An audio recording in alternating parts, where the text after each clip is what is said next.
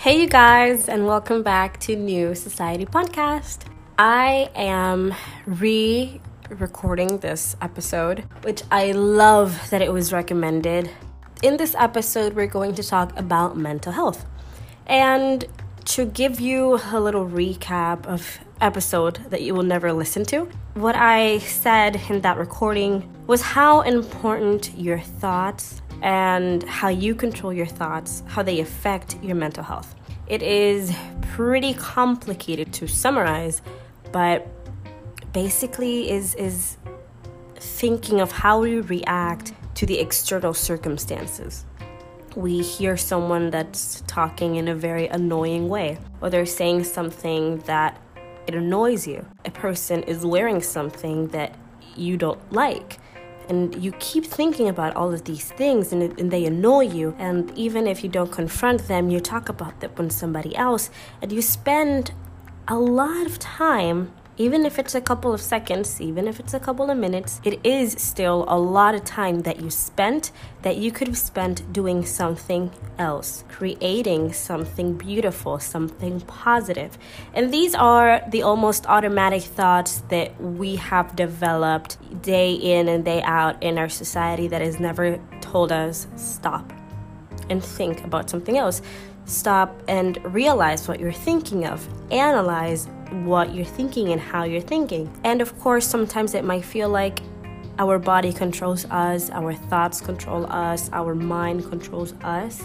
Most of the times, it's not really the case. So, whenever you're feeling some type of way, whenever you are thinking some type of way, whenever you're acting or reacting a certain kind of way, ask yourself, why do I feel, think, or am acting like this? What does that mean? And a very, very important question that you should ask yourself is what can I do about this?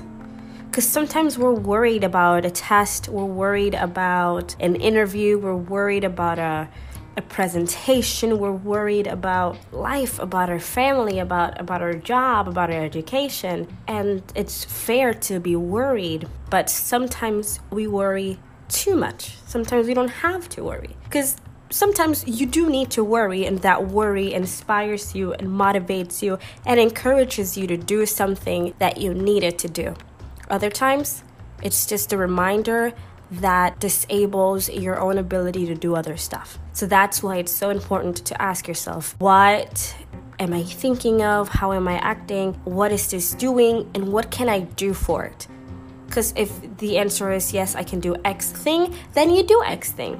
Even if you can't finish it, you at least start it or you write it down. If you can't do anything about it, then just stop thinking about it. If it's something that you need to remind yourself of, you can write it down. Otherwise, there is no need for it to affect you emotionally, physically, and cloud your mind. Mental health goes along with your thoughts, goes along with how you know your body and how you communicate with your body. I think that the best and healthiest way for you to maintain a good mental health without the aid or you depending on meditation and yoga and exercise is you having constant communication with your own body. And why do I say it like this? It's like why why do you want me to talk with something that's like me. Why do you want me to talk with me but not really talk with me? Just talking with some body parts that i really cannot talk to. Well when you ask the question the very specific question and when you direct it to something or to someone you're acknowledging what's happening and you're separating it from yourself. For example, as I'm recording this, I, I feel in one of those moments that it just feels cloudy and a little stressful and, and like it, it doesn't feel one of those uplifting moments. This is why I decided to re record the episode because I was definitely in a different mood when I recorded the first one, and I think that now is where I can provide more quality information than when I didn't need it. And now I, I, I'm going through what I did to get through it. So today I've been feeling kind of wacky. I've been feeling kind of weird. and I've been asking myself, why do I feel this way? What's happening that I'm feeling this way? Why, what do I lack or what do I have that is making me feel this way? And I started identifying the fact that I hadn't really eaten a lot and the fact that I am not as busy as I usually am. So, by just asking the question and thinking of my day, thinking back of my day, I'm like, oh, and I can identify things that I can work, concrete things that I can work with. Because that way you understand. If I would just be cloudy, cloudy, cloudy mind, cloudy mind, I'm upset, duh, you're upset. You're not happy. It's clear that you're not happy. And all you do is just like be like, yeah, I'm upset. So what up? What's like, so what? That doesn't really lead you anywhere. We know that we are upset. We know that something is not right, but we don't know why we don't know what exactly do we feel and what can we do about it. So that's why i cannot stress enough the importance of asking yourself these questions. So when i thought of the fact that i wasn't really as productive it gave me clearance and made me a little bit more calm because i was in control. I was very productive, but it wasn't as productive. So I started planning, I started doing, and that made me feel better. Regarding food intake, I started eating crackers, I drank water, and that changed my mood. So not only am I having an actual explicit communication with my body, I am understanding my body and helping my body by aiding it, by attacking the root not being like, oh, I'm upset. Why? Because today is a bad day. Like, you can go deeper than that, and that is how you help yourself. Your mood can be either by an external force or an internal matter. In my case, I realized that my mood was centered, what a big part of my mood was centered in the fact that I hadn't had a lot of food. And that happens, your body, like literally other elements of your body, of your cell biology, react to the lack of food. It doesn't have to be because it's a lack of energy, but just the lack of food, the lack of water. Your mind is a powerful, powerful thing. And when you lack something within your body, it can reflect in your mind. So when you lack food, you might not feel only dizzy, you might not feel hungry, you might also feel emotionally different. So that is why I think it's so important, again, to ask these questions to your body. Literally to your body.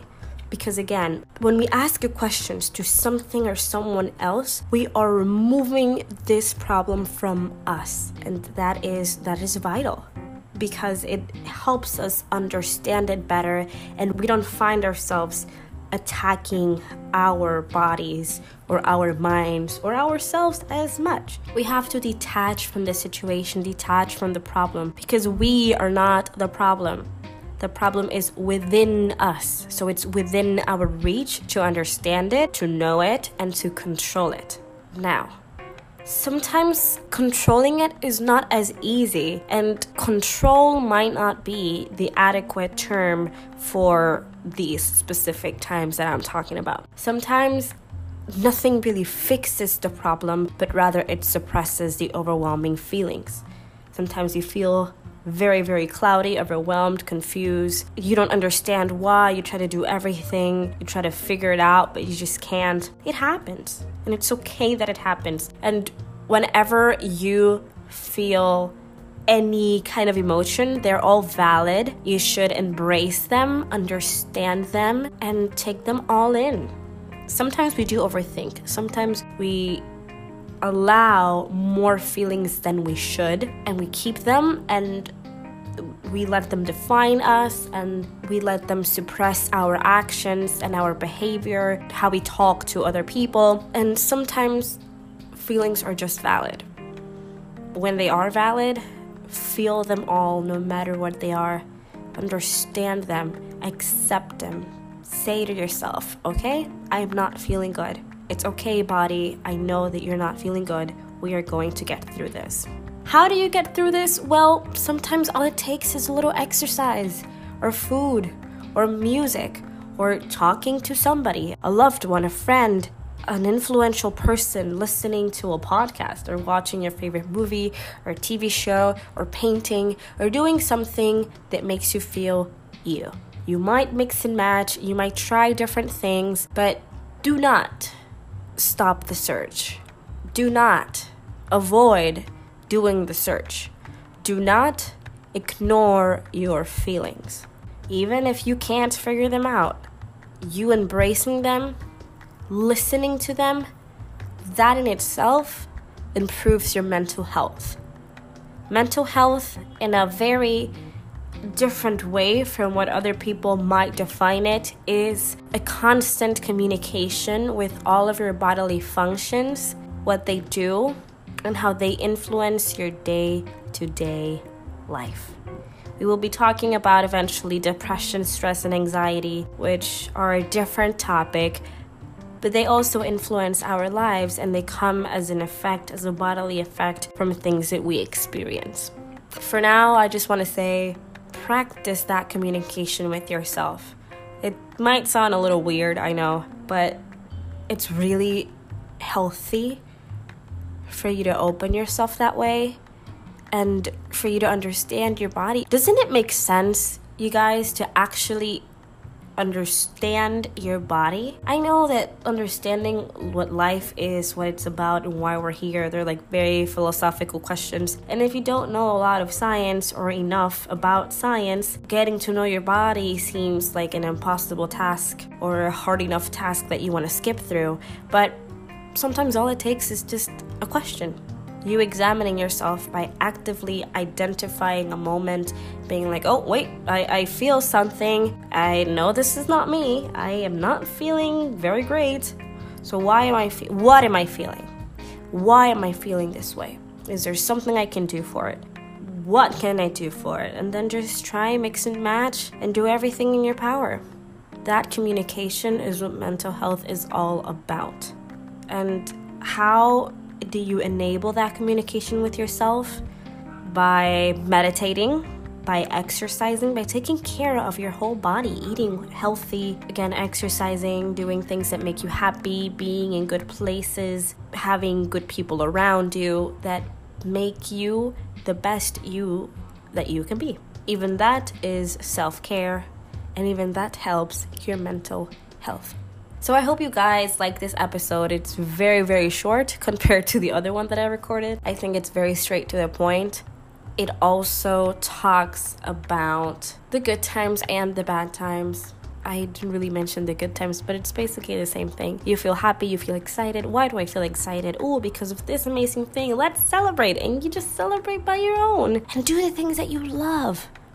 But that communication with your body is really important. It's something that I've practiced for a while now. It's something that I noticed that it really gives me a lot of results. And why not understand the body that's carrying you, has been carrying you, and will continue to carry you until the end? I think that's one of the best acts of kindness that you can do for yourself and for other people as well, because that shapes the way that you talk to others how you interact with them. So, again, I hope you guys like this episode. Please like, share, and follow us everywhere. I try to keep the Instagram page uploaded with a lot, a lot of good content, a lot of amazing quotes that you can reference to, and a, lot of things that you can catch from these episodes and others. So please stop by and like those pictures, share those pictures, and comment what your thoughts about them. If you have a recommendation of another episode that we should do, please let me know.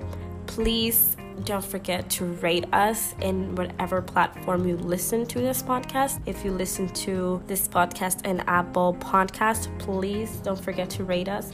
I don't know if you can actually do that in Spotify, but if you can, please do. And see you guys next time, you guys. I hope you have an amazing week and an amazing rest of your year. See you guys next time.